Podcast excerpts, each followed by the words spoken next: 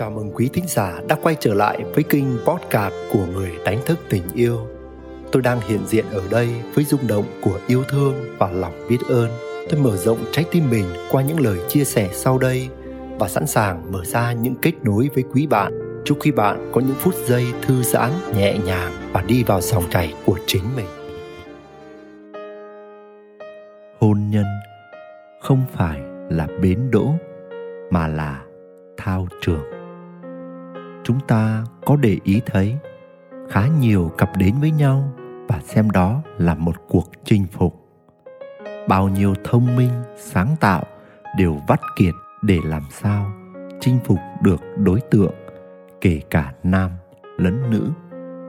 Rồi chuyện gì sẽ xảy ra khi chúng ta có được người mà ta hằng khao khát, có được người trong mộng của ta? Lúc đó chúng ta xem đó là thành tựu cực kỳ lớn, và từ đó chúng ta không còn lỗ lực nữa. Cho đến ngày mà chúng ta chung sống với nhau, chúng ta kết hôn, hình như chúng ta chỉ tranh thủ tận hưởng những thành quả mà chúng ta có được, chứ không biết rằng hành trình này chỉ mới ở vạch xuất phát mà thôi. Đó là lý do mà tôi nói rằng hôn nhân không phải là bến đỗ như cách nhiều người vẫn nghĩ.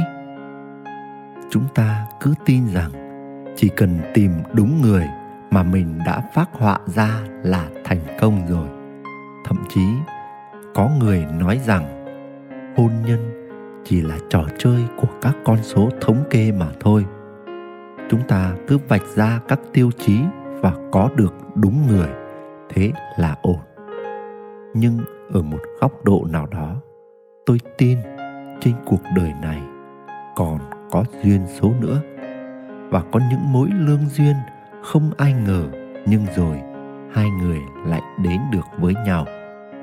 Tôi muốn nói với chúng ta điều này: thời điểm chúng ta lấy nhau, đó chỉ mới là bước vào vạch xuất phát.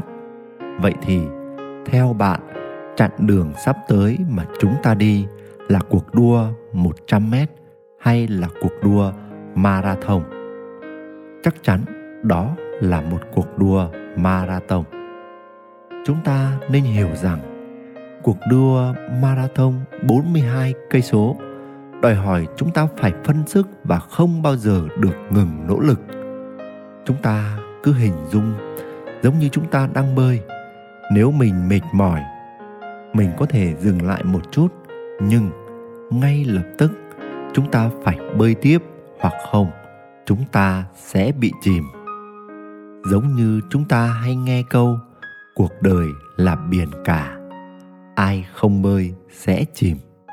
Vậy nên trong một mối quan hệ hôn nhân, chúng ta nên liên tục tu tập, liên tục rèn luyện hàng giờ, hàng ngày.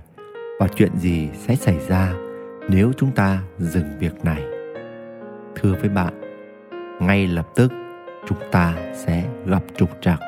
Nếu chúng ta để ý, chúng ta sẽ thấy hôn nhân sẽ dạy chúng ta rất nhiều kỹ năng, ví dụ như là nhẫn nại, là học cách yêu thương nhiều hơn, là cách phục vụ người khác và không đòi hỏi gì cả, là cách bày tỏ sự biết ơn, là học cách tôn trọng, là học cách nâng đỡ và khích lệ, là học cách ăn nói xử sự, hay thậm chí là học cách sử dụng các giác quan một cách tuyệt vời nhất trong quan hệ chăn gối.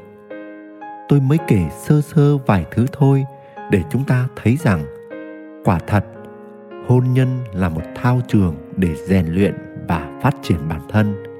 Quan trọng hơn nữa, đó cũng chính là thao trường để rèn luyện linh hồn của chính mình, để làm sao cho đến một ngày linh hồn chúng ta trưởng thành.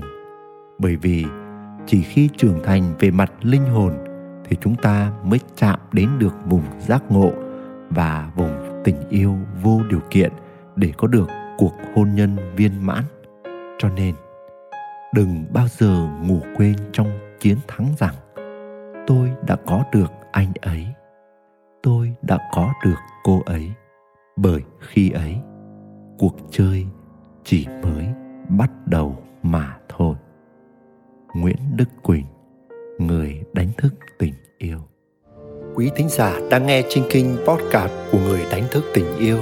Dẫu ngay lúc này đây bạn tuôn chảy trong bình an hay rớt rơi vào nỗi muộn phiền, bạn cảm thấy thư giãn hay căng thẳng lắng lo, bạn thấy mình đang sống trong yêu thương hay cảm thấy cô đơn trống trải, bạn hân hoan trong ánh sáng hay bạn đắm chìm trong bóng tối, thì đừng bao giờ quên rằng bạn chính là ánh sáng, bạn chính là tình yêu.